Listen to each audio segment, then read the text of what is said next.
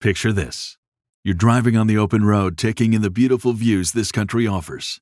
Then, out of nowhere, you hear a noise and your car breaks down. While still frustrating, you feel protected because you have a plan through CarShield. CarShield has helped millions of drivers from having to pay back-breaking car repair costs. All you have to do is call before a breakdown. Plans can pay for expensive repairs on your out-of-warranty car, truck, or SUV. All for CarShield's low monthly rate that never goes up as long as you cover your car. With a plan through CarShield, you get protection on over 5,000 major parts and systems with just a visit to carshield.com/shapiro. I'm talking big money items like your transmission, engine, electronics, and so much more. CarShield is here to keep you moving forward and make car breakdowns and the repairs that follow just a tiny bump in the road. Go to carshield.com/shapiro. Protect yourself from the unprecedented rise in costs for parts and repairs. Visit now to save 20%. Carshield.com slash Shapiro. That's carshield.com slash Shapiro. Hey, Matt Walsh here. The latest episode of Backstage is almost here. This is a massive event for the Daily Wire where we will finally premiere our first feature film, Run, Hide, Fight. Be sure to join me, Ben Shapiro, Andrew Klavan, Michael Knowles, the God King Jeremy Boreing, and special guests as we discuss Hollywood and this fantastic new film. Don't miss it. You know, if there's any chance that conservatives or free thinkers are going to survive what's happening right now, it's by building our own institutions, making our own movie, and redefining the culture. And I'm thrilled to be in the fight with you guys, and I love the movie. Wow, I just saw Run, Hide, Fight, and I've got to say, it's an intense movie, but it is exactly what we need to take back the culture for conservatives. It is uh, really well acted, uh, a lot of great tension, well done, well directed, great pacing. It's one of the most intense movies that I have ever seen. I am not kidding. And just be prepared to have your heart pounding the entire time as you watch Zoe kick some ass. Run, hide, fight. Great movie. You got to see it. However, now I have decided not to send my kids to high school. I'm excited to see what the Daily Wire is doing. Moving into entertainment, we have to change the culture. It had me on the edge of my seat the entire time. I can promise you it is unlike any other movie you have ever seen that has been made by conservatives. Quite honestly, it's a game changer. This may be one of the first times there is a conservative production yes. for, a, for a piece of content that's actually worth watching. Do not believe those elitist, snooty reviews you've come to expect from Hollywood. This film is amazing. I don't think I blinked the entire time that I was watching it. I just did not expect to be as emotionally impacted by it as I was. I think it is a credit to the filmmakers and the actors how immersive and real all of that footage feels. I was completely blown away. I made the decision during the movie that I will be naming my firstborn daughter Zoe in honor of the coolest character in any movie I've seen in a long time. You gotta go see it. The action was crazy, special effects were top notch. We conservatives need to stay engaged in our culture and not surrender it to the far leftists in Hollywood. So keep up the good work. And all I've got to say is, you guys watch this movie. I would highly recommend you watch this when it comes out. Go check it out. And I absolutely recommend that you check it out. Check it out, everybody. Welcome to the Daily Wire Backstage, the Run, Hide, Fight premiere. Today's show is sponsored by ExpressVPN. Stand up for your digital rights. Take action at expressvpn.com slash Ben. That's expressvpn.com slash Ben because they never make it slash Jeremy. We're so glad to be with you here for the premiere of our first feature film, Run, Hide, Fight. It's a monumental day for us at the Daily Wire, a day we've been working on, honestly, since, well, since before we even started the company, as, as far back as when Ben and I first started collaborating over a decade ago.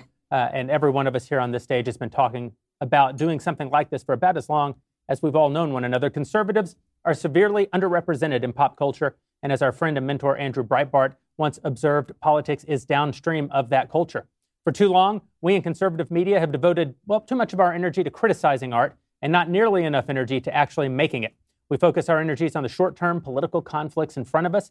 It's easy to do, but almost none of us spend our time and energies on the generational cultural struggle that actually defines the Overton window in which our politics take place. That's a recipe for long term political defeat. So that's why we're here tonight to celebrate an incredible movie and its incredible cast and creators. And I promise that we'll get to that and give it all the time it deserves, which is a lot. But before we do that, there's something else that I want to celebrate, and that's the commitment that we at the Daily Wire have decided to undertake. This year has shown us more clearly than ever before that for the people, for all those people who seek to rule us, there's just no limit to what they're willing to try to take from you. They'll take your money, they'll take your job, they'll take your reputation, your right to assemble. I mean, unless that assembly, uh, you know, actually aligns with what they've decided is appropriate uh, for you to believe. They'll take away your right to speak freely in public, on social media, but perhaps the least obvious but most pernicious right they want to take away from you is just your right to be entertained. They'll still let you watch their movies, of course, their TV shows, their news, their sports, but you'll have to do it knowing that everyone who made that content, at least everyone at the top, hates you.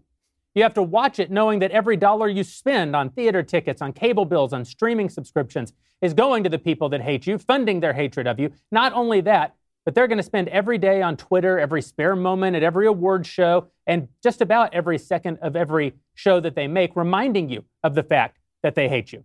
They'll let you watch it, but they won't let you enjoy it. That's what's changing here tonight. Tonight, we're taking the first step on a long and long awaited journey. And listen, we have big dreams, we have big plans, we have delusions of grandeur, but we're not crazy.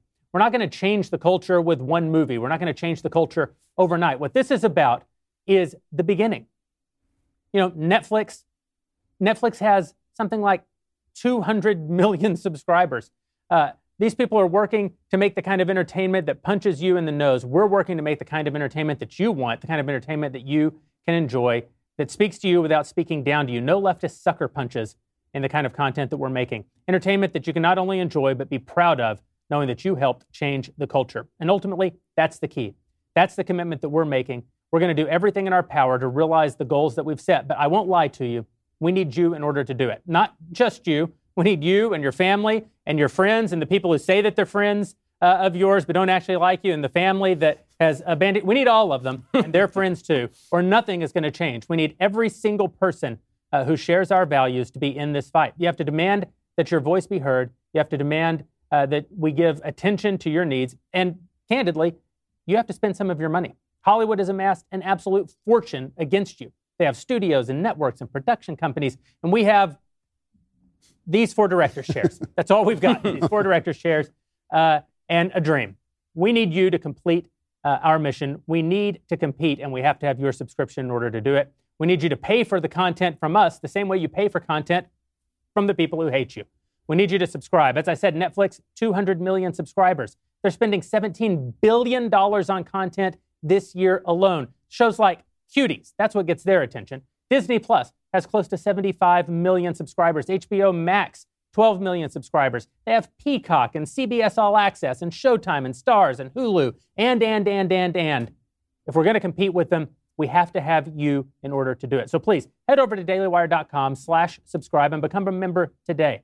The more people subscribe, the more content we'll make. That's how simple it is. And the more content we make, the more the culture will start to reflect our values and not just theirs.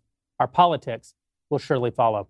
I'm joined this evening by all my friends screenwriter Andrew Klavan, screen actor Michael Knowles, Hollywood aficionado Ben Shapiro, also Matt Walsh, and of course, the lovely Elisha Krauss. Elisha, walk folks through what we have planned for them for tonight.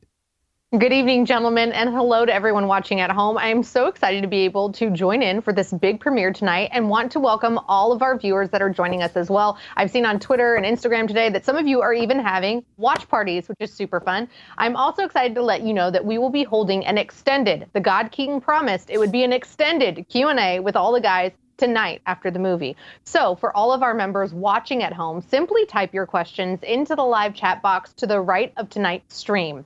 And be sure, for those of you who have questions but are not yet members, go to dailywire.com slash subscribe to become a member and get access to the chat box. Because we'd love for you to be able to ask all of your burning questions about Run, Hide, Fight and the Daily Wire's plunge into the entertainment world.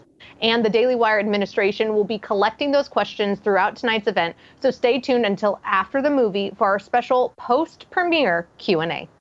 Thank you, Elisha, and roll opening graphics.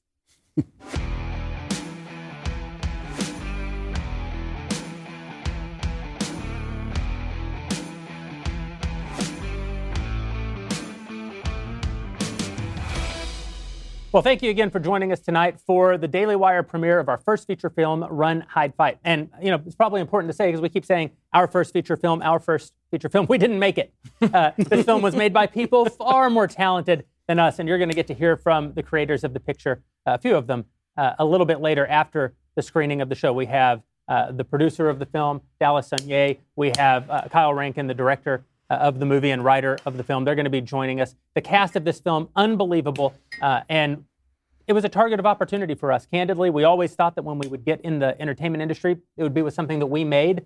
Dallas approached us. He had this project, and and I was skeptical. Ben actually called me and said, "You know, Dallas has this film. We should look at it." And I thought, "Eh, I don't want to make. I don't want to release somebody else's movie. Hollywood, if they were making the movies that uh, were right for our audience, what's our argument?" But um, Dallas sent over the picture, and I was just blown away. The picture premiered at uh, Venice, had a, a great response there, and Hollywood just wasn't interested because the film, well, is just chock full, as you'll see uh, here in half an hour. It's chock full of our values, uh, and so we decided to take a dive to speed up our plans a little bit uh, and to and to leap into the abyss. And here we are, Drew. I think you and I were probably talking about this before any of uh, these youngins. I, you know, I remember making speeches about this at conservative gatherings and getting this look. I used to describe it to my wife as the look she gives me when I explain to her that when you buy something on sale, it still costs money. You know, which, is, which is a look that says, you know, I always liked you and you're very cute, but I have no idea what you're talking about. and, and that and that really was the reaction. And now suddenly my phone is ringing and people are saying, "What you know? You were saying something about the culture, but how do you spell that?" And and it's it's an enormously exciting. It's it's enormously exciting because we're dealing with people in this room who understand that we don't win the culture by making conservative films or conservative books. We make the culture. We uh, take the culture when conservatives can make anything they want. And that's that's what we're starting here, and that's what why we don't care about the censorship. We don't care about any of that. We just want to let conservative artists work, and that's how you change everything.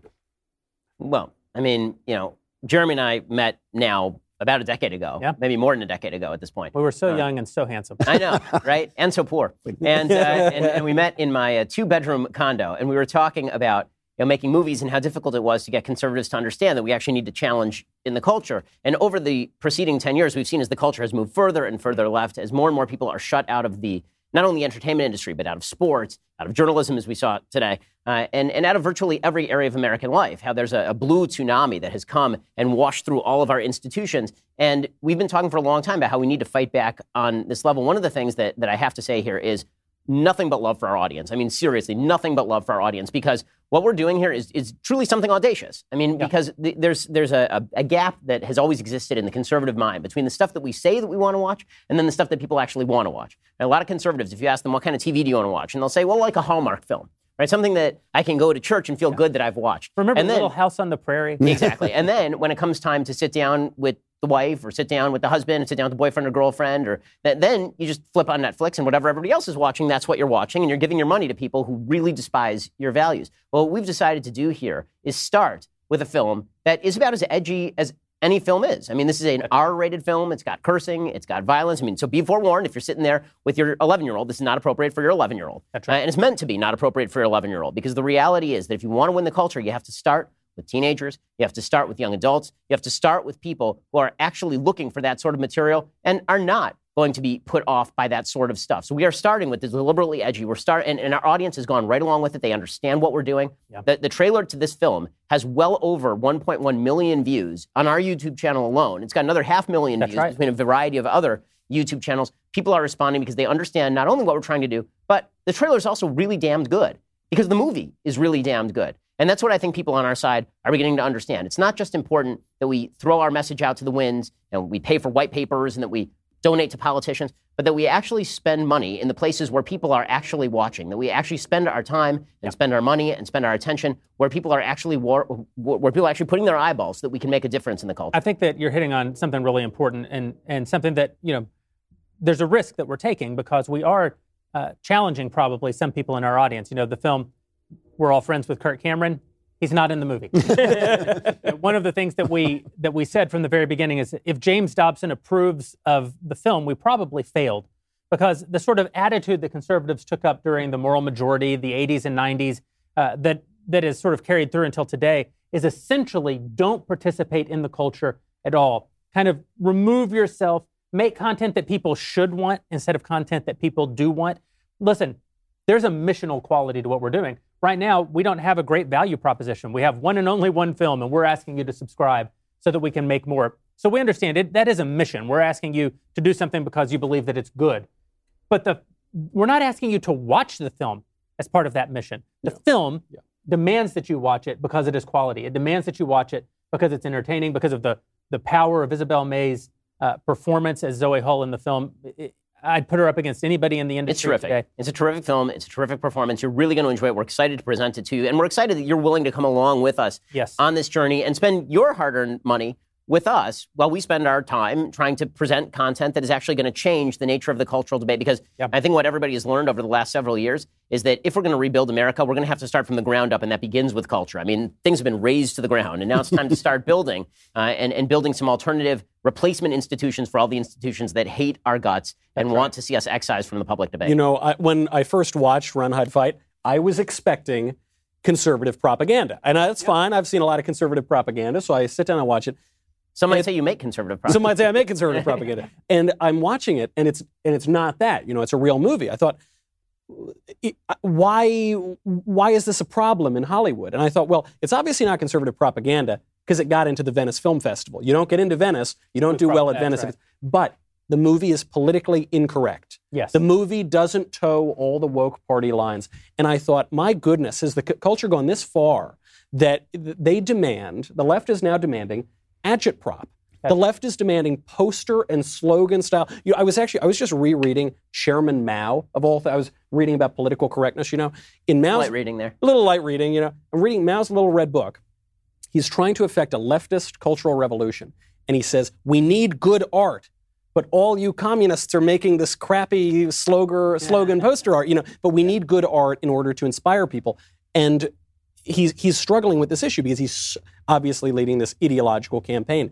And I just I'm so so pleased that the first movie that we're taking on is a real movie. I'm just so pleased it doesn't star Michael Knowles. Yeah, well, Listen, Oh, if the last week has that. taught us anything, it's that well, you need to be using a VPN. You may say, no, that's not the that's not the takeaway. That's not the message. It's taught us, you know, don't go to rallies if you don't know who's up at the front. Uh, no, no, no. It's taught us that you should be using a VPN, and here's why: the left obviously wants to silence and remove voices that they don't agree with. It's just that simple. Twitter, Facebook. They're supposed to be open platforms that encourage people to express their opinions. Remember back when Jack Dorsey used to say, "Twitter stands for nothing if not free speech." Yeah, that that was uh, that Well, was he was right. It stands for nothing. not anymore. So instead of letting social media sites revoke your practical ability to exercise free speech, how about revoking their access to your data? That's how they make their money. You could just deactivate your social media accounts, but that would be giving the left exactly what they wanted in the first place. Instead, we use ExpressVPN. You ever wonder how free to access social media sites make their billions and billions and billions of dollars? By taking your searches, your video history, and everything you click on, and then selling that information to ad companies against uh, your valuable data. I mean, good for them. It's a free market, but you're not free to give them your. I'm sorry, it's a free market except for you because you don't actually get to say anything, and you're not. You're free not to give them that data when you use ExpressVPN. You make yourself anonymous. You take your online presence and you hide your IP address. That makes your activity more difficult to trace and more difficult to sell to advertisers. And ExpressVPN couldn't be easier to set up. You tap one button on your phone or on your computer, just like that, you're protected. ExpressVPN also encrypts 100% of your data to protect you from hackers and from internet bad guys. It's finally time to say no to all this censorship, to say no to the voices that want to silence you on their platforms. Take back your online privacy at expressvpn.com slash Ben. By visiting my special link, and by mine, I mean his, you'll get three months of ExpressVPN service for free. Again, that's expressvpn.com slash Ben, expressvpn.com slash Ben, because it's never slash Jeremy. Protect your data today. Michael, uh, I said I was glad this movie didn't star you, and of course that's that's true. Uh, but you actually, before you became a political commentator, you you were an actor, a, a working Yes.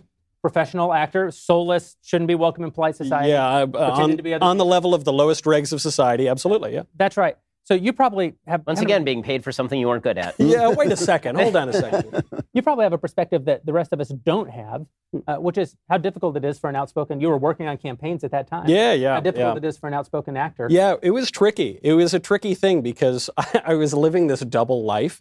So I had I, I've been uh, working in political campaigns and in politics since I was 18, and but I'd been working in plays in New York and some movies and TV and stuff like that. And I just hoped you know, thankfully, if you're in these kind of smaller things, people just they, they're so narcissistic in show business anyway. They're not googling you. They're just thinking about themselves all the time. And so I remember I was in this play. The last kind of big play I did was with these fairly well-known actors and actresses, all to the left of Lenin. Very nice people. We had a great relationship, but I did notice I get a lot of invitations. Go to this fundraiser for a Democrat. Mm. Go to this left wing organization. Go to this. And I, I knew, I knew that if I would go, I would have a much better shot at a role. Friends of mine who did go got cast in this TV show or in this movie.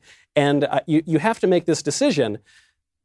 Do you want to have integrity or, or do you want Or to live wanna a have a lie? career? I mean, this is yeah, yeah. Even in my career, uh, I had a film set up uh, with with a very well known actor who who was my producing partner at the time. And we were taking this film around. We weren't set up. We were taking it around to all the studios, and we we took it to one of the one of the most important indie film studios in Hollywood. We had the best pitch meeting that I think I'd ever had up until that time. I mean, we were we weren't even negotiating over money. We were negoti- negotiating over dates. You know, when could we make this film? And that night, this was in in 2007. Uh, and that night, I got an invitation to Barack o- a Barack Obama fundraiser that the head of the studio was hosting. This was before, I didn't even know who Barack Obama was. This is how early in the process uh, all of this happened. And I just thought, well, I'm obviously not going to go to some rando Democrat senator's uh, fundraiser. I'm just going to ignore the email. I'll just pretend I didn't get it. Uh, I pretended I didn't get it. We had a meeting on the books to talk to the guy again. Two days later, that meeting got canceled. Yeah. And at that point, I still didn't. I thought, well, you know, meetings get canceled, especially meetings with muckety mucks. Uh, so I called in, you know, to see when we were going to get back on the books. Never got a return call ever. Yeah. Uh, it really is, in some instances, pay to play in Hollywood. you Mhm. know, and, and it's not pay to play in the sense that you give the studio exec money. He's got all the money. It's you support the things that he cares about. Yeah. And if you don't support it, you're not part of the club. Hollywood's a very close knit community. It's a Yeah. very small town, right? It's a big city, but a small town. And you're either a part of it or you're not. And, and, you- and they really they really do look down their nose at people in the middle of Oh, the yeah. country, which is why I want to ask the only person on this set who doesn't actually hail from Hollywood or has spent any time in Hollywood. What does mainstream America think, Matt Walsh, about all of this? I'm not a screen actor or screenwriter, but I'm a screen watcher, so I have that at least. I spend a lot of time watching screens, and the, the, the one question that I've gotten from people when, when we announce this movie is, uh, you know, they, they want to know, well, do they have some of the do, do they have some of the PC stuff? Do they do, do they feel like they have to do that? And what I like about this movie is that it doesn't. Now, it's you said the movie's politically incorrect, which it is, but you don't get the feeling like they're trying to be politically incorrect. They're just telling a good story. Yeah. And I think that's what people want. They just want just tell a good story. And yeah, there, there are some aspects of it that if you're into the PC stuff, you'll like, like the the the protagonist is a woman. Uh, but you don't get the feeling like they they felt like we oh we got to put a woman in this this role. It's just she was the best for the job, and it works too because there's this father daughter relationship. Uh, so w- the way I always look at it is, you want, you know, you can have a movie with a great message, or you can have a great movie with a message also. Yeah. Uh, and I think that this is the latter, where there is a message, but it's also just a really good movie. And so you just sit down and you enjoy it.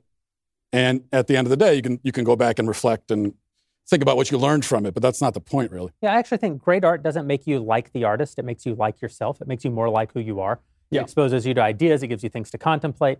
I talk about it all the time. Uh, I'm sure he doesn't love it. Uh, who am I kidding? He's never watched any of this or heard of me. Uh, but like the Don Henley's music helped me kind of make my way when I was a teenager and figure out who I was. Now, who who that music helped me become isn't more like Don Henley. I mean, Don Henley and I probably don't agree on much of anything uh, politically or religiously. Uh, but he was asking questions that were interesting to me, and I asked them too. I may have come to different conclusions, but that that art helped me do it, and that's that what's I think is what separates art from propaganda. You know, this film is filled with our values. It Yeah. exposes people to things that we think are important. Um, I think people of good faith could watch this movie and come to different conclusions uh, than we have on some of those issues, and I don't think that that's something something to be feared. No, that's that's right. I mean, art is art is an experience. This is one of the reasons I've never minded watching atheist art or left wing art. I, I like it. I like being inside the mind and inside the vision of people who see things entirely different differently than I do. But now, because of these restrictions, there's basically no way that anyone can get inside our minds. There's no way that they can experience what it is we see. Because look, the fact of the matter is, there, there are nice people on left and right, you know, in the, Of course. in, in real world, and there are artists on left and right with talent who can express those visions. But we're not allowed. And and the stuff that you're saying about pitch meetings is absolutely endemic to Hollywood. I mean, I've been in uh, lots of pitch meetings, and they start the pitch meetings start out with a conversation about how awful George W. Bush is, or you know how wonderful Obama is. And if, as I frequently do, you know, I'm got a big mouth, and if you know, I would frequently say, well. I'm kind of on the other side of that issue. That was the end of the pitch meeting. Oh, yeah. And You so know, that I- creates the atmosphere where everything dies that we want to say. When I, when I was uh, a wee lad, you know, a young actor in a very prestigious acting studio, very very serious place. This was not where we were just gabbing about politics or whatever. But it came out somehow. Someone saw something I put on Facebook. This was years and years ago. It came out that I was conservative. We all kind of giggled about it. And the acting teacher called me aside at the end of the class. She goes, Michael, this is just, I'm just giving you a little professional advice. It was professional, you know, conservatory. N- never, never admit that. Never say that. Never admit that. And I, I sort of laughed at her. She goes, "It's not funny." Yeah. Ne- ne- and she wasn't uh, conservative. She was a liberal too. She goes, But she was "Never." helping you. And she was helping me. She said, "Never say that. You, you won't work."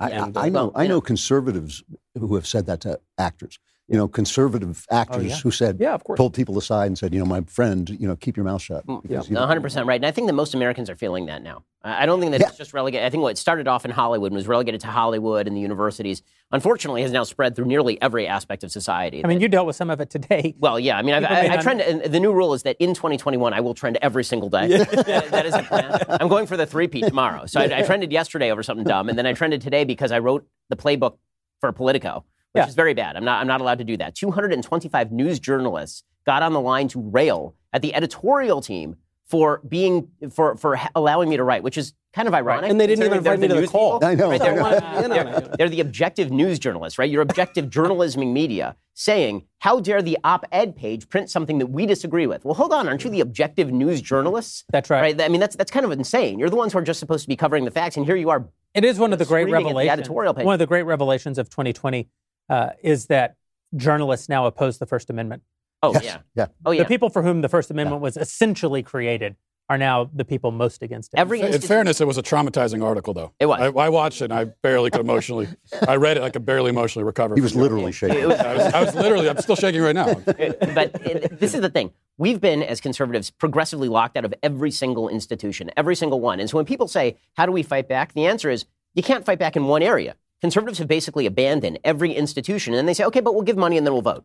And it turns out that that's not enough. Because where people make up their minds, where people are shaped, is in the culture. And, you know, all this is very highfalutin, but we should just remind you that conservatives can make kick ass content. This is a kick ass film. You're going to love the film. It's great. And you are going to be doing something good by not only watching it and sharing it with your friends and giving us your membership, you're, you're going to be helping to change all of that because these institutions have to be open and they're not going to open of their own accord. Alternatives have to be built. Replacements have to be built. And you're part of that by watching tonight. We again, I'm it sounds like, you know, an NPR fundraiser, but it, it is. I mean, you we, we need your help. We need you uh, just like NPR requires both your tax dollars and your donations to propagandize to you on the left. We actually do need your help to produce the kind of very expensive content that this movie represents and get the message to your kids in a way that they're actually going to want to watch.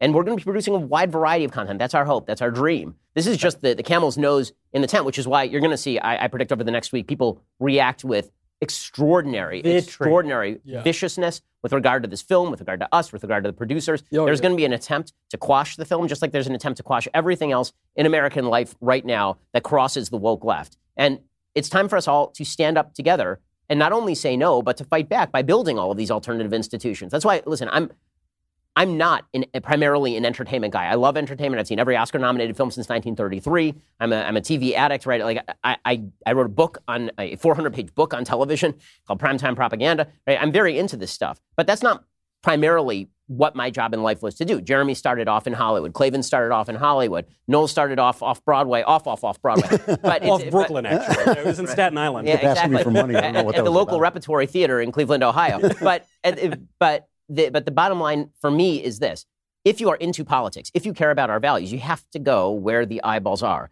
You have to go into every institution. You have to go into corporate America. We got to build alternative institutions, right? We can't let Amazon Web Services dominate.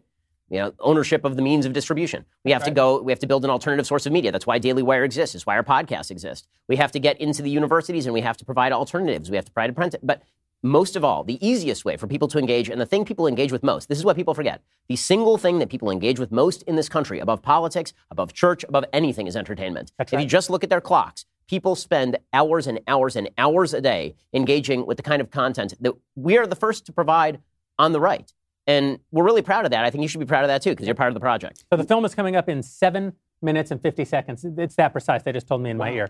In seven minutes and 46 seconds, we're definitely going to show you the first film that we're that we're releasing, Run, Hide, Fight. But first, I want to talk about our friends over at Bravo Company Manufacturing. The true story. We moved uh, eight weeks ago, maybe, to uh, a red state after, for me, a little over 20 years in the People's Republic of California. And listen, I love California. I think it's a beautiful state, beautiful weather, and it used to be the center of the world. That's why we lived there. It was the center of the cultural world. It isn't any longer. Uh, so I'm happy to be. I was happy to be there, and now I'm happy to be out. One of the first things that I did, though, when I got out, was started thinking about how do I acquire the firearms that I was not allowed to own when I was in California. I think you have a responsibility to own firearms as a as a man in this country because we have the right, and the right is only protected by the expression of that right. I think you therefore also have a responsibility to own a rifle. When the founders wrote the Constitution, the first thing they did was make sacred the rights of the individual to share their ideas without limitation by their government or by Twitter. The second thing they did was secure the right of the individuals to protect that speech and their lives with force if needed. Owning a rifle is a heavy responsibility. Building rifles is no different. Bravo Company Manufacturing, or BCM for short, they build a professional grade product that's built to combat standards. That's because BCM believes that the same level of protection should be provided to every American, regardless of whether or not you're a private citizen or a professional. The people at BCM assume that when a rifle leaves their shop, it will be used in a life or death situation by a responsible citizen, a law enforcement officer, or a soldier overseas. I take it very seriously, and I can tell you that that since moving to, to Tennessee, I've purchased some rifles from Bravo Company Manufacturing. These things are absolutely fantastic. The mid 16 that they produce is as capable a weapon as made by any manufacturer out there. The people at BCM feel that it's their moral responsibility to Americans to provide tools that will not fail the end user when it's not just a paper target, but someone coming to do you harm. BCM also works with leading instructors of marksmanship from top levels of America's Special Operations Forces, from Marine Corps Force Reconnaissance to U.S. Army Special Operations Forces, connecting them with other Americans. These top instructors teach the skills necessary to defend yourself, to defend your family, and to defend other people. That's what the Second Amendment is all about. It's not about hunting, Second Amendment. I mean, the idea that you couldn't use a gun to get food wasn't even a concept uh, at the time of the founding. That's not what the Second Amendment is about. It's about your right to protect yourself, to protect your loved ones, to protect your neighbor, and to protect your rights. To learn more about Bravo Company Manufacturing, head on over to bravocompanymfg.com where you can discover more about their products, see some amazing videos, uh, some special offers, some upcoming events. That's bravocompanymfg.com. If you need more convincing, well, go watch those videos. You can find out even more about them and the awesome people who create their products at youtube.com slash Bravo Company USA. There's no slash Ben. There's also no slash Jeremy. They make a great you should go and get it. So, guys, we're just four minutes and 40 seconds away from uh, the Daily Wire premiere of Run, Hide, Fight. I don't say the world premiere because it actually premiered in far more prestigious uh, locales than this at the Venice Film Festival. Where it was A lot more people are going to see it tonight. A lot more people are going to see it tonight, uh, and almost none of them speak Italian. yeah, yeah. It's like one. yeah, one. A ledge. Uh, what I want people to be prepared for going into this film, and we've, we've talked about it before, but I want to speak a little bit more explicitly about it. This film is meant to challenge uh, your notions of what it means to be conservative entertainment. You know, this isn't a movie that you're supposed to watch. It's a movie that we think you will want to watch.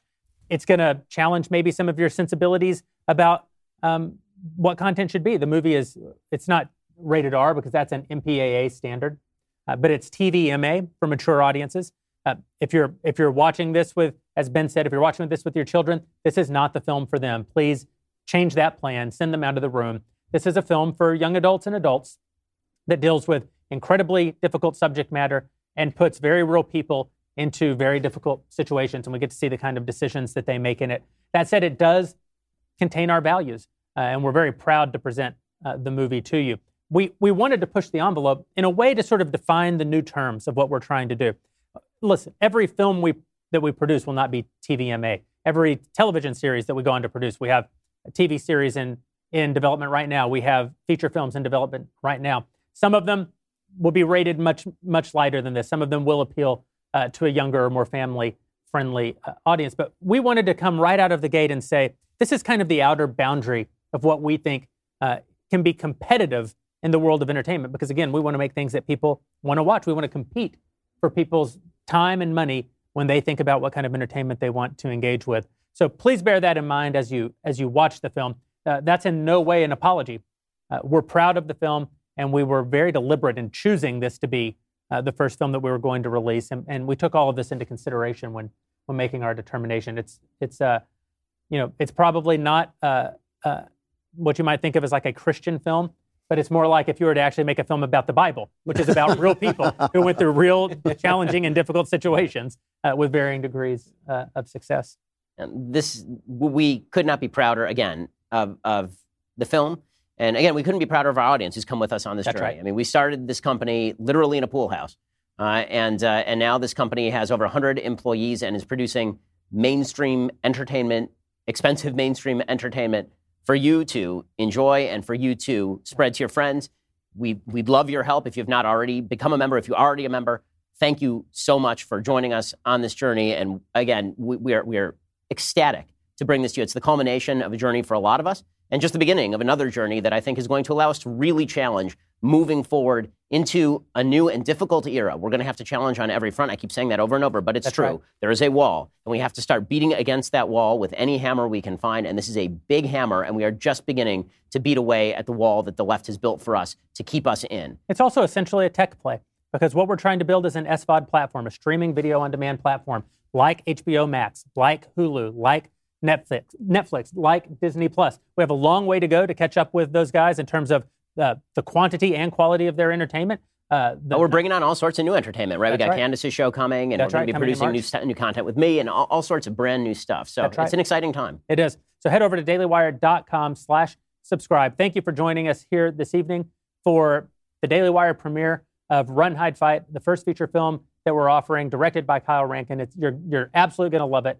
Uh, it's a legitimate piece of art. We couldn't be prouder to be here. Couldn't be prouder to have you with us on this journey. So sit back, relax, enjoy the film. We'll be back right after uh, to discuss the movie with you. We, we avoided spoilers. Oh my God. In a You're movie, serious- You're serious about your film watching. in a movie theater, that would cost you four hundred dollars. Let's do this thing. Here we go. This is high school. Nothing that happens here matters in the real world. Get down on the ground! Very disturbing news out of Vernon Central High School. Zoe, take the shot. Is it safe to say that this might be our guardian angel? Do you want more people to die? Isn't it ironic that after all your hard work, people aren't gonna remember you? No? They're gonna remember me.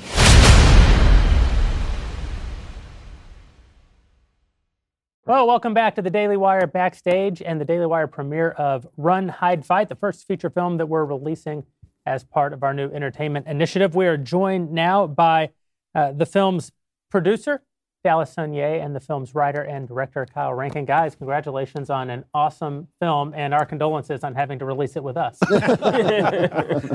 Thank you. It's a terrific film. We had over 70,000 people watching uh, the film live, probably got up to 100,000 by the time uh, uh, it hit its peak.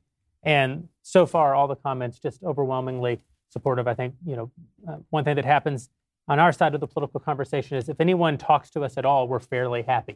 Uh, so we, we appreciate you guys sharing your talents and sharing your, uh, your film with us. Talk to us a little bit about how the picture came to be. Yeah. Um, Kyle wrote a script, and uh, it was really well received by a lot of people in Hollywood, in- including a, a bunch of big studios. Yeah. And the way it's been told to me by his agent was uh, one of them was was about to make a big offer to to put the movie into into development and production. Parkland happened. Mm. They backed away like Homer Simpson into the bush, and uh, and and and that's when I get the phone call, as when I always get the phone call. Uh, when the script is great, the agent is confident, but they need someone crazy enough to make it. And so that's when that's that's when I read the script and and I read it and I I- just loved it. It had such a connection to some of the personal tragedies in my own life, and uh, I basically put my whole career and my company and my um, reputation as a producer. I heard you mortgaged your house. I I have mortgaged my house for movies before, uh, but but in, this case, I literally raised money for the movie to do it as independently as humanly possible because I knew we couldn't have any input from Hollywood, from big Hollywood mainstream producers.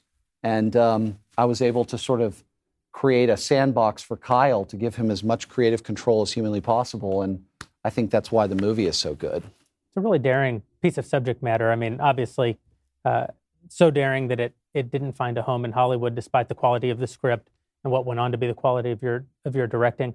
What what gave you the sort of confidence to tackle something like this as a writer? Uh, probably my wife uh, reminding me, you know, you keep, she would say to me that I, I, kept bringing it up and talking about different scenes. And this one percolated maybe for, for five or six years before. And I was a bit scared of it. Yeah. You know, I, I was worried about it being taboo or being seen as, you know, um, disrespectful to victims of shootings and that kind of thing.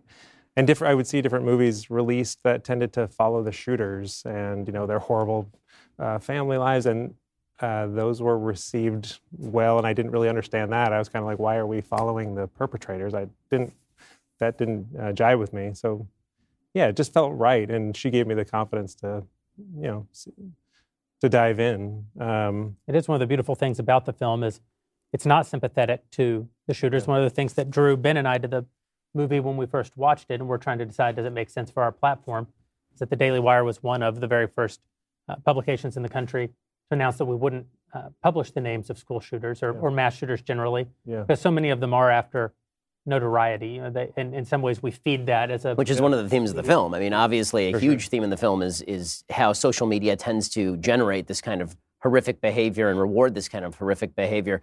Uh, how much were you thinking about that when you wrote and, and directed the film? Um, a bit. You know, I wish I could take credit for.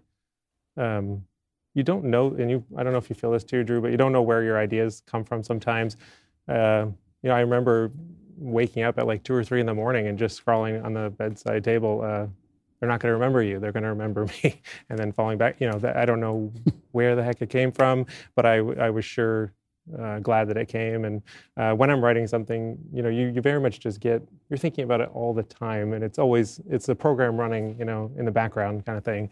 Um, so I guess they're gifts, and I'm just thankful that some of those lines come. And um, Drew gets all of his ideas from me. it's a little different. It's true. I creep into his bed, his bed and take the notes off. Of I could have sworn I scrawled something on the bedside Did, did you? I, I have run into myself the absolute lockdown on the idea of school shootings, yeah. which is just a kind of groupthink in Hollywood. Uh, they'll make a movie about the Holocaust, which was pretty bad. You know, yeah. that's a bad thing, and, and uh, school shootings are a bad thing. But for some reason, school shootings were absolutely taboo, and they would tell you out of the gate, "Don't do it." Had you run into that before you wrote the script, or did you know? No, I think in my ignorance, I didn't talk to enough people who said no. Yeah. Um, yeah, like I said, my wife encouraged me, and I, I, I kept the idea very secret. I also I didn't want to present the I didn't never I knew I didn't want to pitch the idea because then someone can just dismiss it out of hand. I'm like I want a really great script that yeah. someone yeah. that gets someone turning pages. Um, my manager gave me a great piece, piece of advice, and he's like, I know you're going to direct it, but write it for a director that you admire. So I kind of wrote it with Kathryn Bigelow in mind. I just thought she'd be great. So it was cool to you know, to any screenwriters out there. That's just a cool thing to. I'm like, I want Kathryn just turning every page. I'm like, where's this going? Uh, and that was really fun. And I I found that, yeah, I fell in love with it along the way too. So Dallas, the the casting of the movie, how how did that go? Because there's yeah. a lot of people in this film that people have seen. There are a lot of people people haven't seen, and and some of the newcomers are just they, they blow you away with the yeah. performances. I mean, the, the guy who plays the villain is unbelievable, and obviously Isabel's unbelievable. Where, where did you come up with these folks? Yeah, I mean, uh, uh, it's all started with Thomas Jane, who has become a friend of mine. He was a big fan of the movies we've made, like Bone Tomahawk and Brawl in Cell Block 99, Dragged Across Concrete, the Zahler movies. And so he really anchored the cast. And once I had him, I was able to propel some of the money conversations and, and things like that. He, he, he validated the cast in the movie to other cast members, especially younger people. Yeah. Um, we have the greatest casting director in the world. His name is David Guglielmo. Uh, don't steal him from me, uh, guys. Uh, but he, he's terrific. And, and he set up auditions, brought Kyle in the room, just like a traditional casting session. But we had already had our eye on Isabel for a while. She had come in on other movies of ours. And we saw a real talent in her. Oh yeah. And um, so we, we were excited when Kyle responded uh, so positively to her, and she she quickly became uh, Zoe. What has Eli done before this film? So Eli Brown, who plays Tristan, uh, the villain, uh, he has been on a couple of sort of the the the, the younger ki- uh, you know younger teen shows. Um, he's about to uh, be on the new remake of Gossip Girl. Hmm. But really, so many of these kids were extremely young. Their their credits were not very uh, deep in terms of their IMDb's and things like that. A lot of newcomers, things like that. But we just put them all together and we uh, gave them some time to sort of get to know each other and become friends. And they would hang out in the hotel together every night and stuff like that. So there's a real camaraderie, and they're still all best friends. They were they're all texting and tweeting each other tonight. So they're Oh, really they're really proud of this premiere and really Can I- happy. Can I ask you, you? You've made a couple of pictures that I just have really enjoyed. Bone Tomahawk, you mentioned, and uh, uh, the Cell Block 99. Yeah.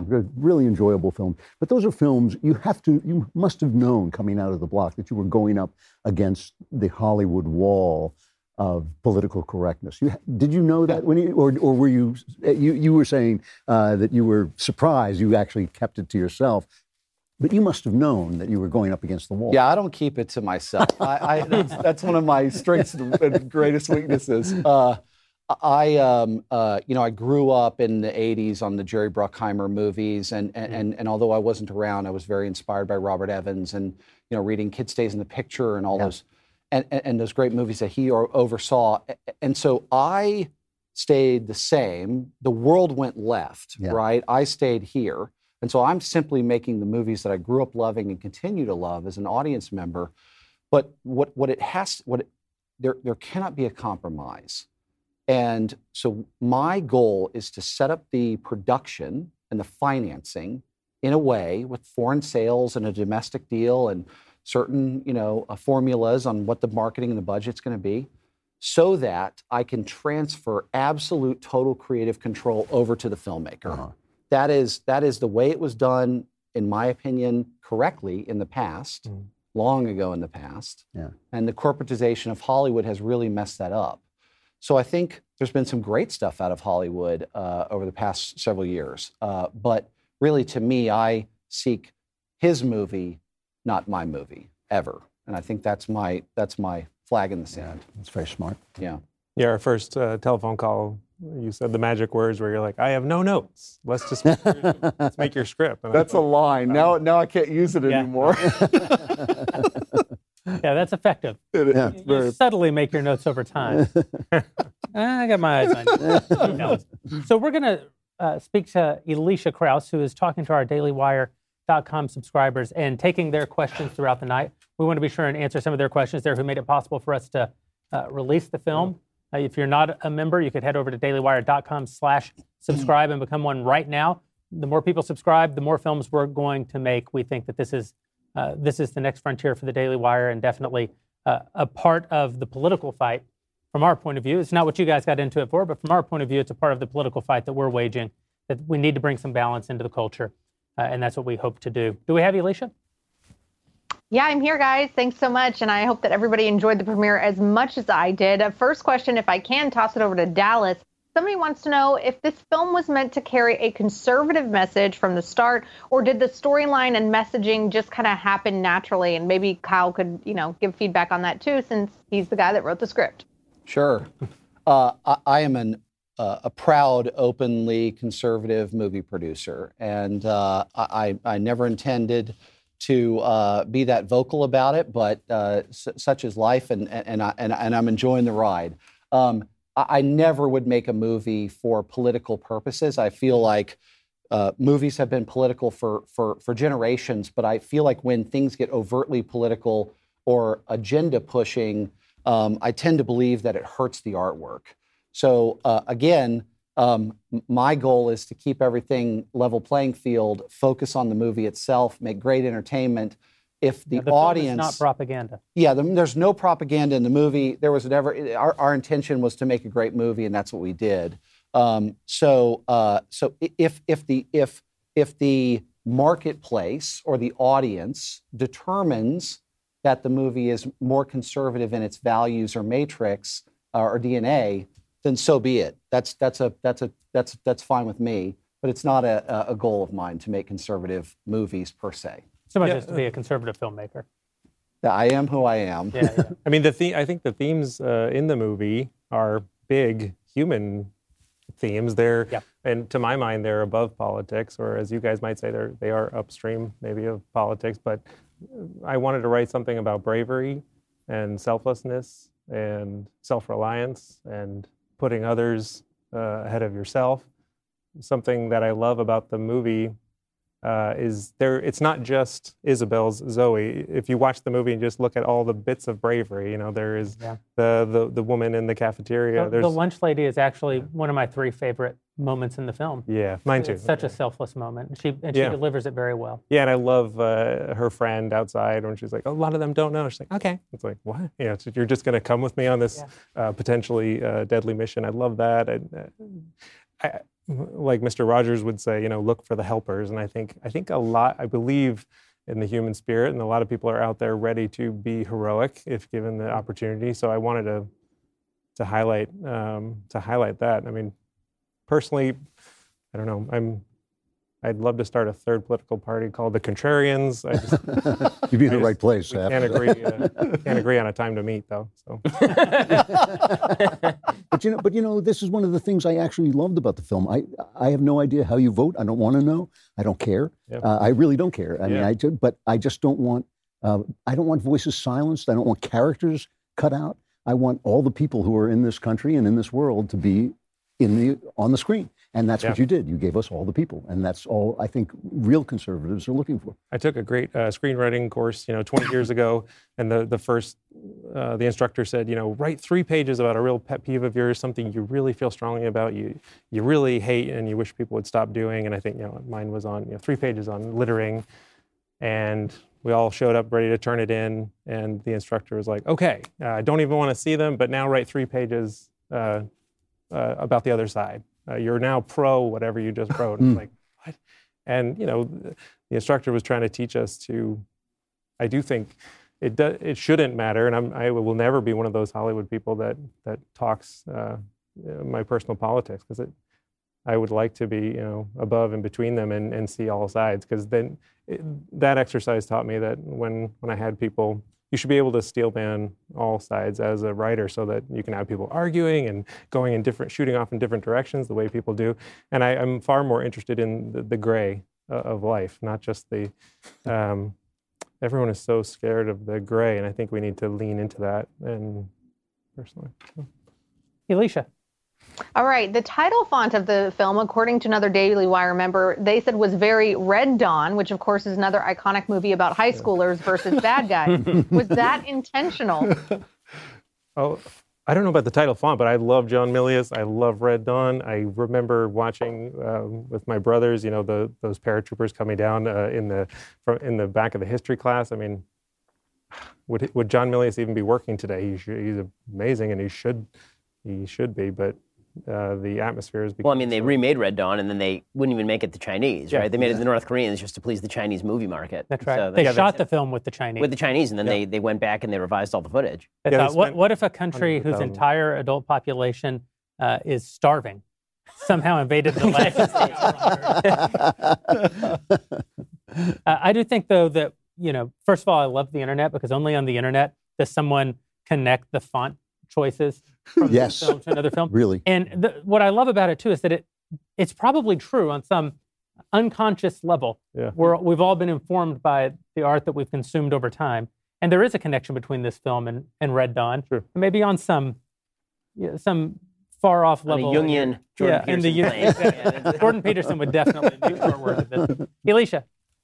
All right. Can you guys name a couple of your favorite movies that have inspired you as filmmakers? Uh, sh- uh, sure. Um, Night of the Hunter. um, I love. I tend to really cleave toward things in the '70s, and I think because the the studios gave the filmmakers the keys and said, "Yeah, maybe you guys know better," and then you know, uh, in the late '70s, they ripped them out of their their hands. uh, but there's so you know, five easy pieces. Um, I do think when you're, I don't watch a lot of modern things. I tend to go back to the seminal uh, things. And before I did shot this movie, and I gave a list to Isabel and to Ollie, uh, who plays uh, Lewis. Um, you know, things on there like Deliverance and uh, Dog Day Afternoon. A lot of things that these young actors had not seen, Yeah. and it was so fun because Isabel. I remember we were in the ravine, and uh, when she was uh, the final scene with uh, uh, with Tristan with Eli, and she's like, "I watched Deliverance this morning," and I think we were like in this, we're in this like freezing ravine, and I was like, Yeah. it's like it's awesome, you know, it's so fun. Uh, One of the most enjoyable moments of 2020 for me, uh, and I know it was a terrible year for almost everyone, but it's like maybe the best year of my life. You know, I business did well, my marriage did well, I adopted a kid. I, was- I had a great time in 2020, uh, other than You just know. all the chaos. the end of the world. Other than that, you, you did fine. So nothing else matters. It was good for you. It was fine. You know, that's the important thing. yeah, yeah. Uh, but one of the great moments was that our friend Jon Voight was had stopped by our office, and uh, sometimes John will just like stop by and bring you a treat, like a nice cheesecake or something. Uh, hey, lad, I brought you a cheesecake. And like, hey, Jon Voight, thank you uh, for the cheese. Anyway, we, and we got to visiting about deliverance a little bit, and John started pacing out, moving furniture around the break room at our office in LA, and explaining to me how they staged sundry shots in the film to let the camera just be so voyeuristic, to let the camera just sit here and all the action plays out in front of the camera with no movement. Uh, and he re- he reenacted three scenes from Deliverance in which he played all of the roles. Nice. and I just sat in the break room and thought, holy crap, what an um, unbelievable life we get to live. in." You played the Ned Beatty role. yeah, he played all. Of the fabulous. You know, I'm, I'm interested. The, the films that you reference are all Mm-hmm. 70s films, which was this amazingly Yeah. creative. I mean, um, you go back.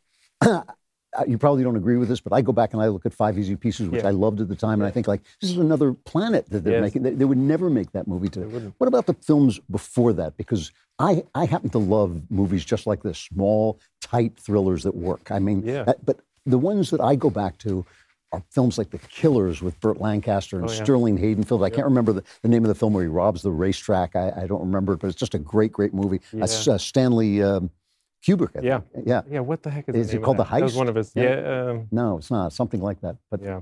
but anyway, uh, uh, do you go back to those, or that before you just think like that's another? Yeah, I mean, my wife and I we were watching North by Northwest Yeah, because it just came out on a really a new Blu-ray just last night. You know, Yeah. so we, yeah, and it, you named some of your favorites, they'd probably be mine too. I'm Yeah. not great at always having a list in my head, but, but how about you, Dallas? What do you? Yeah, I mean, I, I, I I've done a major deep dive over this year into the late '60s, early '70s because it's been so inspiring to me and sort of building my company and brand and things like that. And there's a fascinating Criterion collection called America Lost and Found: The BBS Story.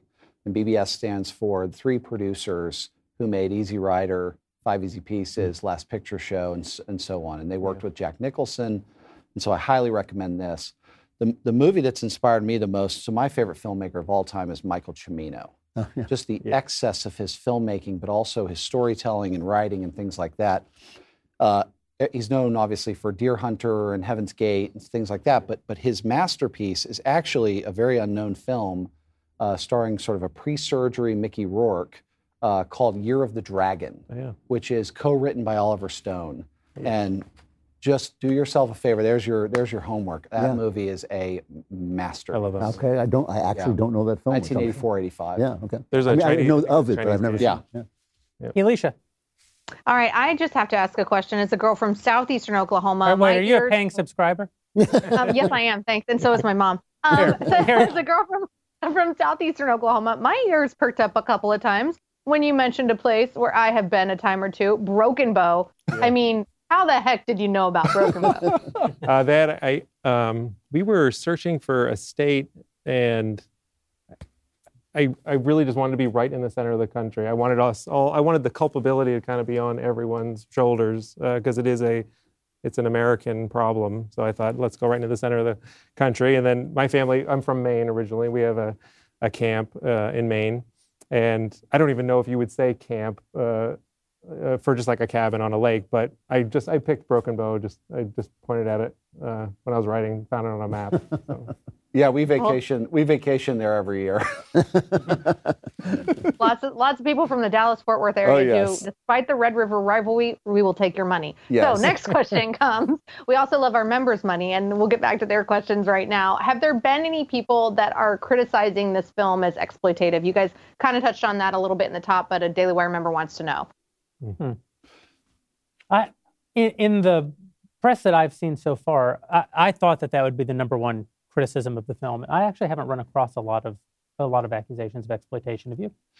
I would say there's a, a beautiful uh, there's a beautiful effect of us releasing this movie with the Daily Wire, in that I think it found the audience it was always intended to find in many ways. Audience that wouldn't be offended by it, that could handle it, that didn't need a safe space to watch it. Hmm. And while I think we hope that more people will come to the movie and be open to it and things like that, the voices on the extreme left have not been open to the movie. In fact, they've they've been um, almost resistant to it. Uh, in, in reviewing when they review it, I, I don't want to ever single out an individual review because I don't like it when when when filmmakers do that. But I saw a systemic uh, sort of system in the reviews where it felt very much like a concerted effort to sort of review the subject matter and, and Mhm. perceived politics rather than the actual movie. I've made 35 movies. I, I know I've made some great stuff and I've made some doozies. And this is a great movie. And uh, to get to get the you know I'll- critical reaction. I'll say, uh, from from the point of view of the political space that we occupy, uh, if it ever seems like there's a conspiracy on the left to create a unified talking point, uh, there isn't, because there doesn't have to be, because they've done such a great job of populating every single piece of the every single institution that makes up the culture with people who think exactly the same. You know, like in, in the early Obama years, you'd have these listservs, and every now and then you'd find out, oh, there's some listserv, and every journalist in Hollywood is, or in, in New York is on them, and they all conspire around. They don't have to do that anymore. right. They just wake up, say exactly what you think, and every other journalist will say exactly. well, then that's worse because then they're all thinking the same way. Oh yeah. This Yeah. is the this is the I'm very proud of myself because this is the first time I'm reading nothing. I'm just reading no. Rev- I haven't read a single review. I'm trying not to read any comments. Uh, we premiered in Venice, and the audience really loved it. And it was a beautiful night. And you know, we're having champagne on the Lido, and, and it was a dream come true. And then, oh, I heard some reviews are starting to drop, and I just felt an arm on my shoulder. Don't read any of them. okay, and, and you know, and you can, you know, on Google it'll say whatever. We have a 14% rotten and I Rotten Tomatoes thing, and I'm like, that's just patently false. I mean, this young cast is so incredible. Oh yeah. Uh, that's just incorrect. Well, again, that, that's one of those things on Rotten Tomatoes where you, you can really see this massive gap, particularly with films that are perceived as political, between what the critics say and then what the audience says. Yeah. Uh, and, and you see this routinely. Yeah. I mean, you'll see it on everything from The Last Jedi, where the audience really didn't like it, but the critics absolutely loved it, uh, and called fans toxic because the fans didn't particularly like it, Right. uh, to Wonder Woman 1984, just the last couple of weeks, where people were like, this is not very good. But the critics like, yeah, but it's super important. And so we're going to pretend that this movie's actually awesome, uh, even though it's not good. The first Wonder Woman is a good movie. This, the Wonder Woman 1984 is not a particularly good movie. Um, but it, it feels the same way with regard to, to this film because the film is just, it it is a, it is a good film. And as far as the, the kind of accusation that it's exploitative. Listen, everybody, everybody at the Daily Wire is super sensitive to the idea that uh, anything would be done to glorify school shooters. Again, one of the Yeah. things that we were, we were, one, I was very personally, extremely early and hard on the idea that we were not going to print their names in the Daily Wire. We're not going to give them any sort of attention in the Daily Wire because that's precisely what they're looking for. And one of the things that drew me to the film was that the film is making exactly that point in many ways, which Yeah. is the more attention these people are looking for attention, the more attention you give them, the, the more of these you're going to see. And so we need to actually deprive them of attention. We need to treat them for the villains they are. It can't be all about you know their their tough childhoods, as you were suggesting, or the the sort of crippling circumstances they went through. Look how tough life is for them. the- the film focus actually- in this film is really on the victims. It Yeah. really, really is on the victims. The, fi- the film also talks about uh, the people who per- perpetrate these events in a more honest way. I mean, it's funny because it's fundamentally a piece of entertainment, right? It's a Yeah. piece of fiction. It's not. Uh, it's not a documentary. documentary, Yeah. and yet it, it has a more honest take on on the people who perpetrate perpetrate these crimes than uh, most even news articles or or documentaries that you see. I mean, you very very rarely hear about the the prevalence of people who hear voices.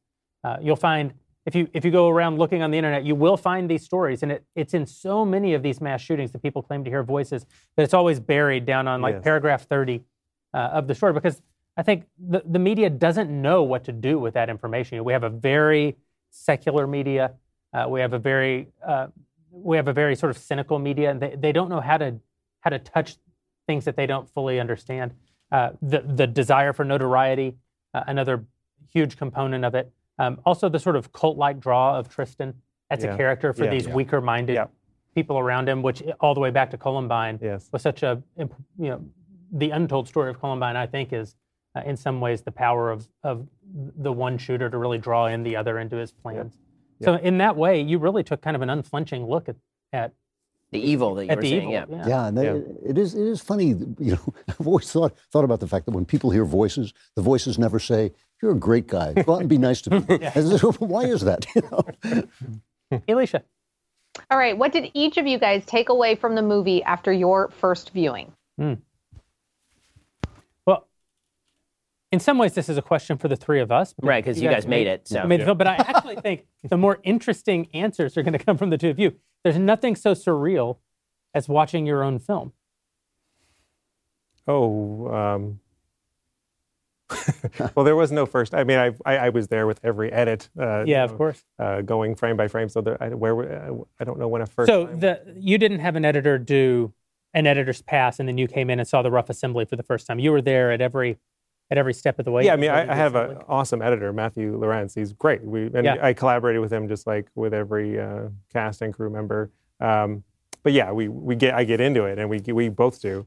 Um, How was it? What was your experience watching it with an audience for the first time? Yeah, Venice was amazing, and I did something in Venice. Which, uh, tonight, uh, it was also you know a bunch of you, uh, your employees were watching it, and I just I tended to leave the room and just walk around because I can't you know uh, I, I love the movie, I adore it, and I'll defend it until I you know the day I die. But uh, I don't I don't always want to be in the room when it's I perfected it so that it can go have a life, and it is no longer mine. It's no longer Dallas's. It, it will go out and unfortunately, like a child, be be judged and, and run into people who are mean to it, and that'll really annoy me, which is why I won't read anything. uh, uh, I care for it deeply, uh, but now it is it is everybody's. One, one of the things I, I, I watch films, there's always a part of my head that's picking scripts apart, and I watch uh, especially thrillers, which is a genre I've worked in a lot. Yeah. And uh, I'm always watching a movie, uh, rooting for the writer. I'm always thinking like, "Eh, go ahead, go. You you're almost there. Just keep going. And that was one of the things that I took away from it. It, it works, you know. And like, it- it's it's not a, bi- a small thing. Yeah. Films don't work. So many films don't work, and this film works. And I, I was just really happy as you got through it. I know it's, it's I know this is not what most people are taking away from a movie, but I can't help it. I watched the movie and I just think like, I can see so many ways you can go wrong here, and yet you're on that line and you're keeping to that line. And it's a, it's a wonderful thing to see. It, it is just technically. Yeah, thank you. For, so for me, there, there, there are a couple things that, that pop out at me. So one is uh, Isabel May's performance is just terrific. I mean, she's just first rate. And I think that for the vast majority of people who watch it, because the camera is so in love with her, I mean, she's, she's just amazing on, on screen, uh, that that is the, that that will be sort of the, the surface takeaway. Yeah. But then the second time actually is kind of when I get more of the message. Because the first time you're just watching to see the plot and you're drawn into it. Uh, the second time, where we were kind of popping in and out tonight, like watching various scenes, uh, there was one scene that popped out at me, and that's the scene where um, Tristan is asking uh, one of the girls uh, who's religious about free will, and she drops a little sermon about free will, and I thought. That's something you will never see in any other. like really, you, you're not going to see it. I mean, Yeah. that, that's that's a, the, the point that she makes about free will, where she says it, that bad people are allowed to be bad people so that they can be judged. And I thought that is as good a 30 second explanation of free will from a religious perspective Yeah. as I can imagine. And it also is a theme running throughout the film, which is you're going to be judged for your own behavior and that you, you're going to need to be held accountable for, for that behavior. So I, I thought that that was, it's, it's a beautiful and, and I think will be an underappreciated scene because it's Yeah. kind of off the beaten track of the Yeah. film, right? It's not the, the conflict between the main characters, but it really is wonderful. The film does have a sense of justice. The the character Kip, uh, it's it's a wonderful thing you did as a filmmaker where you let him be redeemed, Yeah. but he still has to die, right? Yes, he yeah. he did do the thing, and you wouldn't be satisfied to watch him to watch him come through this. So Yeah. uh, Yeah. it's only one example. My my big takeaway when I when I watch any film, Uh, I I like paternal relationships portrayed well in film. You know, my my favorite. It's not a film, obviously it's a miniseries, but Lonesome Dove is my favorite thing that's ever been you know shot, uh, and it's because it's the relationship between two men, and I just I love those kinds of relationships. My favorite moment in this film uh, is the scene in the in the chemistry lab when Isabel is being just beat to a pulp, Yeah. and her father saves her, and I love it. Yeah. I love it. Everything about the scene. I love that she's uh, inventive with uh, with the gas. You know that she's that she's still being inventive about how to protect herself. I love that. I actually thought when when they're just about to obviously be in a physical confrontation, I thought this movie's about to lose me because they're about to give me the obligatory scene in which an 85 pound girl takes on a six foot two, 200 pound man Right. and somehow beats him. And No. no, I mean she gets pummeled uh, because you know because in That's real. I boxing mean, you're not what allowed to fight yeah. someone Yeah. five pounds heavier Yeah. than you because that's how the world works. And then for her father to be there in that moment, it, almost as a like an angel. I mean, he, he's he's beyond her experience at that moment. She doesn't know that he exists. Oh, I love- yeah. And then he's there to save her. It's just the most beautiful moment to me. Yeah, and I, you have three children, and I have three children. I think any parent would, yeah, would I take that shot? Absolutely, 100%. Um, I love that scene as well, and um, Ben, the scene that you mentioned, I, I, I'm, I attend this men's spiritual men's group in Los Angeles, and I'm like the youngest member by like 30 years. It's really interesting, uh, and that that got brought up. You know, basically, why does God allow? Uh, bad things to happen to good people got brought up one night and, and one of the guys was like free will and i i didn't fully understand the conversation to be honest i uh, my wife is religious i am uh, i'm not practicing any religion and i came home and i said what does this mean can you please explain the world to me honey and she was like oh and she's like i think yeah she basically just dropped that line on me and she's like god allows uh, the wicked to do their wickedness can be ju- judged and i just like that's going in verbatim and i, I almost fell over um, but I do. It annoys me that even though, you know, I I was raised as a Catholic. Uh, my dad uh, didn't attend. You know, my mom would kind of drag us every Sunday, and I'd I'd be like, I want to be whatever dad is because he gets to mow the lawn and stay home. I want to do that. Um, uh, but it annoys me that Hollywood is. They have forgotten that this is a religious country completely. There, I mean, if you put religion in a script, I have seen that. Uh, Drew, when you were mentioning like, oh, that's taboo. But why? Why is uh, even though I'm non-practicing, I'm starting to kind of revisit the Bible and be like, uh, there's a ton of wisdom in here and some amazing uh, ideas and quotes and things that now are inspiring me that I'm kind of approaching it on my own. So that is a lesson that Hollywood could learn to kind of revisit some of that stuff. And and fatherhood. You know, back to the other scene. there's, Uh, you know, the generation in which I grew up, every single father who's been represented in my lifetime is just a doddering boob who's being bailed out by his wife or his children, who are much smarter and much more capable Yes. than him. And I feel like Thomas Jane gives a great performance in this uh, as a father who's you know probably not been physically present for a lot of Isabel's life, uh, and probably hasn't been emotionally present either. And yet this tragedy has almost given him the opportunity to to be probably the father he always should be. You know, and out of that Yeah. uh, out of that pain, he's emerged as something more complete. That's really beautiful. Yeah. Did, did, you, did these actors, guys like Thomas Jane, Treat Williams? I Treat Williams, I see on Blue Blood, so I assume he's a Yeah. conservative. Uh, but, uh, Thomas I don't, Jane. Thi- I don't think Treat Williams is a conservative. You know? No, don't, don't slander Treat. Oh, sorry. I just wondered. Do, do, Don't end people's careers. Yeah. on well, well uh, that's what I was going to ask. That's what I was going to ask. Do they hesitate at all to be in a film with, that might tar, you know? What I love. Oh, sorry. Yeah, I mean, go ahead. What I love about Thomas Jane is he's like, I think he said, let's ruffle a few tail feathers. Like, yeah, let's. He, he wants to do things that scare him. Uh, treat uh, maybe is, is similar. You know, they. Uh, I heard a lot of like, I'm I'm scared about this script. I'd like to do it.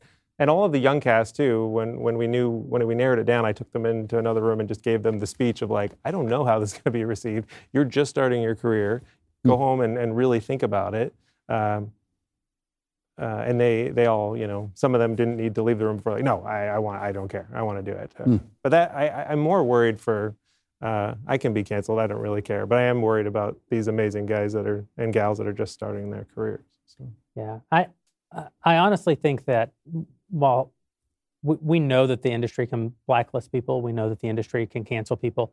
these kids are too talented, and and it's not their fault that they wound up on the Daily Wire.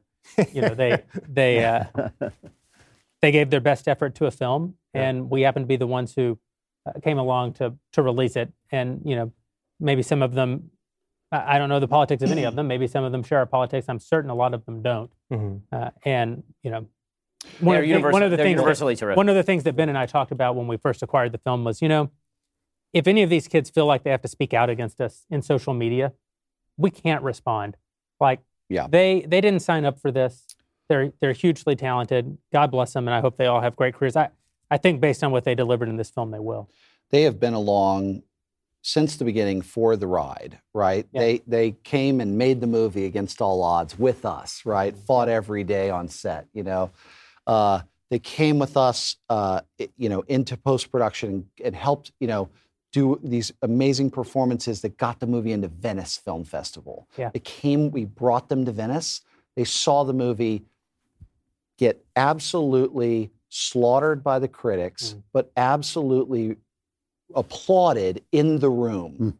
Uh, and they came along with us for the ride as we ended up doing a deal with Daily Wire, and not a single one of them complained. In fact, Hmm. I don't think they're they're they're necessarily um, you know this is this is not what they certainly signed up for, but also they were so impressed by the way that we carried everything through together, um, and so ultimately the movie above all, and the movie is in great shape. The movie reached more people tonight than it ever would have any other way and it will continue to reach more people. The trailer numbers were off the charts, so this is a this this is a chance of a lifetime for all of us. Um, and I'll just say this about Isabel May. You know, she is a uh, such a talented actress, but an even better human.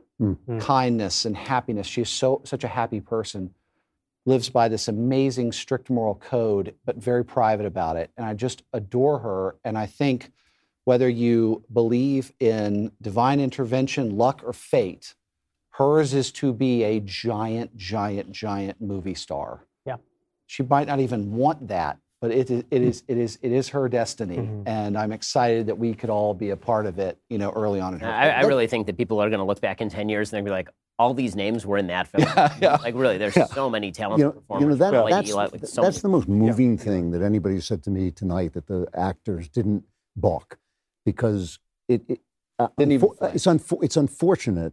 It, being an artist, as you know, takes a lot of courage. It means you're, you're you're betting your life. You're betting your life. You know, you, most artists are intelligent enough to go to law school or to do something else, and they they bet their life on what they do and what they love, and to have to also have the courage to stand up against small-mindedness and censoriousness and and and deliver what you have to deliver the talent that you've been given by god that's a beautiful thing and if you found actors who are willing to do that then you have laid the foundation for a genuine movement i think yeah. Dallas, Kyle, thank you guys Yeah, for spending time yeah. with us. We're going to bring Good Matt and Michael back on to close out the Oh, night. And. Elisha, if you'd tell everybody at home how they can continue to support this film and the future entertainment projects from the Daily Wire. Absolutely. As the God King Jeremy Boreing said earlier in the show, this is a film that we want everyone to watch and see. And if you didn't watch it live tonight, it's not too late. You know how sometimes pre COVID you could go to the movie theater? Well, now on the comfort of your couch, you can be sure to become a Daily Wire subscriber and be sure to sign up over there. So if you missed tonight's live stream, it's not too late because you'll be able to watch the film on demand at the Daily Wire website, mobile app, or streaming apps like Apple and Roku TV, but only if you're a Daily Wire insider member or above. So, as Jeremy stated earlier, politics is downstream from culture, and tonight was the Daily Wire's first step in taking back the culture. And we believe that conservatives can be in this fight without making stereotypical or boring or Christianese type content. We can make stories that spark conversations that the left doesn't want to have. And Hollywood only wants to stand unchallenged on their moral high ground, and they have owned entertainment for a very long time. But the Daily Wire is going to change that. They are ready to do more than comment. But if you want to see them take on this fight, then we need you to join us. In the news, Washington Post is nearing 3 million subscribers. The New York Times has 7 million. And in entertainment, Starz has 9.2 million subscribers. HBO Max has 13 million, and Netflix has 73 million subscribers. And of course, as we've seen, Facebook has a lot of power and over 255 million act- monthly active users just in the United States. So if you think about all of these companies and you think that they need a challenger, then we need your membership. If you believe in what we've done so far, we need you to step up and help us win. So become a member today at dailywire.com slash subscribe. That's dailywire.com slash subscribe. And be sure to submit your questions tonight and your comments, not just on social media, but another great thing about a membership is that community in the chat box that you can get to know. It's so much fun, along with discussions from Daily Wire writers and talent like all of our podcast hosts and even little old me. So remember to type your questions into the live chat box to the right of tonight's stream. Be a part of that Daily Wire community. Make sure you become a member because we are going to try to answer as many questions as we can because we couldn't do this and we would not be here at this exciting digital movie premiere tonight if it wasn't for all of you. Thank you, Elisha. Fellas, we're rejoined now by bearded James Bond and our waiter. And I'd love to hear from the two of you what you thought about the film tonight. Well, first of all, I think Michael and I have done a really good job tonight. We Yeah, kind of we our, did our performance. Is some of our best work all year. uh, I, I thought you know, just to echo everything that's already been said, really. But I, I, first of all, it's escapism. So it's a it's a movie that you watch and it's just entertaining and you feel like you're in it and uh, you forget that you're watching a movie, which is what supposed, movies are supposed to be, but so often they're not these days. Uh, and I also like that you know the bad guy Tristan was uh, a really interesting character, but he's not the most interesting character because I, it's so hard. It seems like to write uh, a good guy who's also compelling and who you who you you want to know more about. Um, and there's layers to the to the good guy or good girl in this case. So that's what I like. It's it's a movie with where there's virtue and heroism, and the good guy wins, but the good guy's also interesting, um, and it's just a compelling compelling film. You, you know what I like about it is that the quality is good. And I know this seems this seems like a basic thing, but how many of us, how many we know a lot of people in Hollywood and we've seen a lot of movies that were made on a shoestring and you know they'll say, "Well, look, yeah, maybe the writing was bad and the shooting was bad and the acting was really bad and the, you know the editing was god awful, but you know the idea was really good, so give us credit for it, right?" You say that's not how movies work. And and you watch this movie and it it works. It fits together. It's good. Very often, you know, uh, acting can suffer. I- thought the acting was really, you know, and it's all, uh, like I'm sure Drew, when you watch movies, you watch it. I imagine largely for the writing. I do. I do. And I watch it primarily for the acting. It's the only thing I know anything about in movies. And the acting was excellent, particularly the protagonist performance was just stellar. You know, it was just a really excellent performance. And I'm just so pleased after, uh, you know, there's a lot of schlock that's come out of uh, Hollywood and even out of people who want to do something in culture. And I just, I just felt this was really, really uh, strong quality stuff. Yeah, to, to be honest, I, when I heard about the movie, I was terrified that it would suck. Uh, I, I- I was really worried that we'd have to pretend to like a movie that was bad, especially doing this right now. But uh, it's it really doesn't suck at all. It's a very good movie.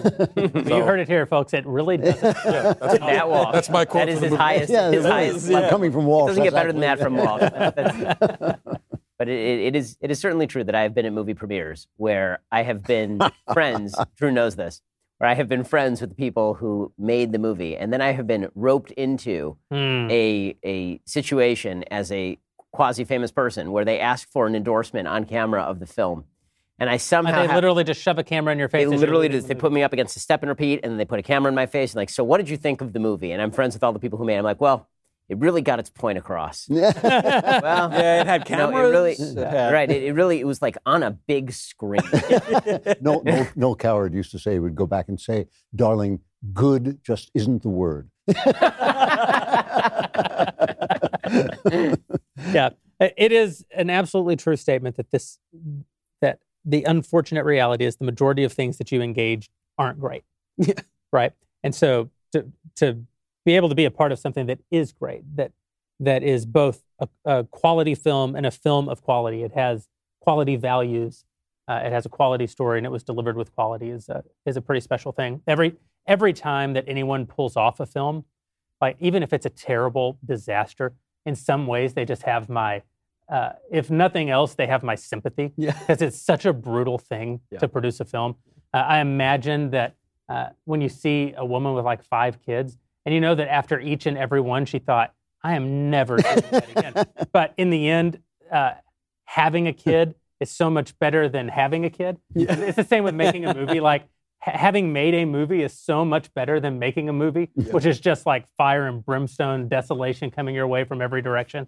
Uh, that anybody who makes it through has a certain amount of my uh, respect. But to make it through and actually deliver something of quality, it's a it's an incredibly special. Listen, we're, we're the ones who, you know, are in on the film. So what our audience thinks is actually what matters. And so once again, we're going to tell you that if you really enjoyed the content, yeah. if you want your friends to know about it, if you want your family to know about it, then we would really appreciate your membership and joining the, the broader cause of getting us into the entertainment business so we can compete with the with the much bigger players who will spend literally 100 times the budget of this film on making a movie that is 100th the quality and also hates your values. You, So if, you- you know, the, the, the other thing that you said that is, is actually important is if, if you're completely disappointed in this film, if you don't like it at all, if you uh, object to it, shut up. And, and this is a funny, no, seriously, this is a funny thing. I believe in speaking your mind, but as you just said, when you're going up with your friends, you you do something kind, you know, and you, you don't lie. You don't say this is a great movie. But if, if you if you love this film and you had objections to it, that's great. We want to hear. We want to talk about. It. That's what movies are for. They're to discuss. But if you just feel like, oh my God, they cursed, and I don't want to know it, your opinion is not that important. Just keep it to yourself. No, seriously, I'm, I'm absolutely serious. This is a moment when the Daily Wire is doing something beautiful. It is doing something beautiful. We're not going to always be right. We're not going to always do the best. You know, Give us a break. Give us a break. We're, we're happy to hear your opinion if you like the film and you had objections and you want to talk about it. That's that's wonderful. But if you're just going to run us down, you know, keep, keep Well, the your good, the, good, the good news is that I was just looking at Twitter. It's the comments are like 100% positive. That's great. Yeah, yeah. Which is amazing because the comments are never 100% positive about anything, especially if you know. Uh, so it, it's it's it seems wait, like people say mean things on Twitter. It, Why was I not informed of this? not, not to you, of course, but Yeah, no. I mean, I've only had positive experiences on Twitter ever. It is a wonderful true. place. It is true it. that we've taken quite a risk here. Not only a risk of money, because it's quite expensive to get involved in a project uh, like this by the economic standards of a company our size, but we've taken a risk with our audience because we are challenging them. We're challenging them to uh, to to actually watch art, to watch entertainment from their side that they would readily accept from the other side. And this is one of the problems that, that you Yeah. often run into uh, when you when you speak to a largely ideological audience. They will they will not give us the same level of grace that they will give people who hate them. And so they'll all go watch Marvel movies that have themes that they don't like or that have language that they don't like or that uh, but they don't care because they don't feel invested ideologically they'll watch something that we produce. They'll say, "Oh, it had bad language, or it had a had nudity in it, or it had violence in it," and and they'll be they will feel that somehow that was a betrayal of them when watching something even Game of Thrones. Of Watch a Game of And, Thrones. and what They- they, they don't, don't know, what they don't realize is I was advocating for much, much more nudity. I mean, you remember, Yeah. Eh, knockdown dragouts. we had we had to cut Yeah. Michael's nude scene out of the film. And that's why out, out of this see Michael in program. We had to cut at it out of this program. it's like put on your tuxedo. But you know, we, we talk about challenging the audience. For for the, the truth is that we wouldn't have done this if we didn't trust that the audience That's right. was going to understand what we're doing because we do we know our audience better than anybody else, and mm-hmm. our audience knows what we're doing. Our audience is sophisticated. They are smart. They recognize exactly what the challenge is, and they recognize that if if nobody moves into the space, then the space will remain unoccupied, but not for long because it's being occupied by the left. That's right. And you can't say, "Oh, why have we lost the culture?" And then penalize anyone who actually tries to get involved in the culture. Right. And I don't think our audience, n- the evidence demonstrates very strongly over the last couple of weeks that thanks to your support, that is not the case, that you all understand what we're doing. And we really, uh, honestly, thank you to you guys. We really, really appreciate that. We appreciate your grace. We appreciate your adventurous spirit in coming with us on, on this journey. And, uh, and we're counting on you to help us allow, allow us to do more of this, this sort of stuff. Yeah. Uh, w- I made a piece of content one time, and somebody ideological came up and said, I- I'm so disappointed that you had this bad language in your film. And I thought, you just don't know me at all. How could you possibly be disappointed? I'm a bad, bad man. well, thank you guys for joining us for the Daily Wire premiere of Run, Hide, Fight. Uh, this is, we hope, the first uh, of, of many pieces of entertainment content that we're going to bring to you. Entertainment uh, that you watch for the sake of entertainment, uh, not for the sake of the mission. We want to make content that you want to see, not content that you think you're supposed to see. And with your help, we're going to continue doing just that. We'll be back probably to talk about politics here in a few weeks, but thanks for going on this uh, adventure with us tonight to talk about something that's more important than politics, something from which all politics actually eventually stems, and that's culture. We'll see you guys next time.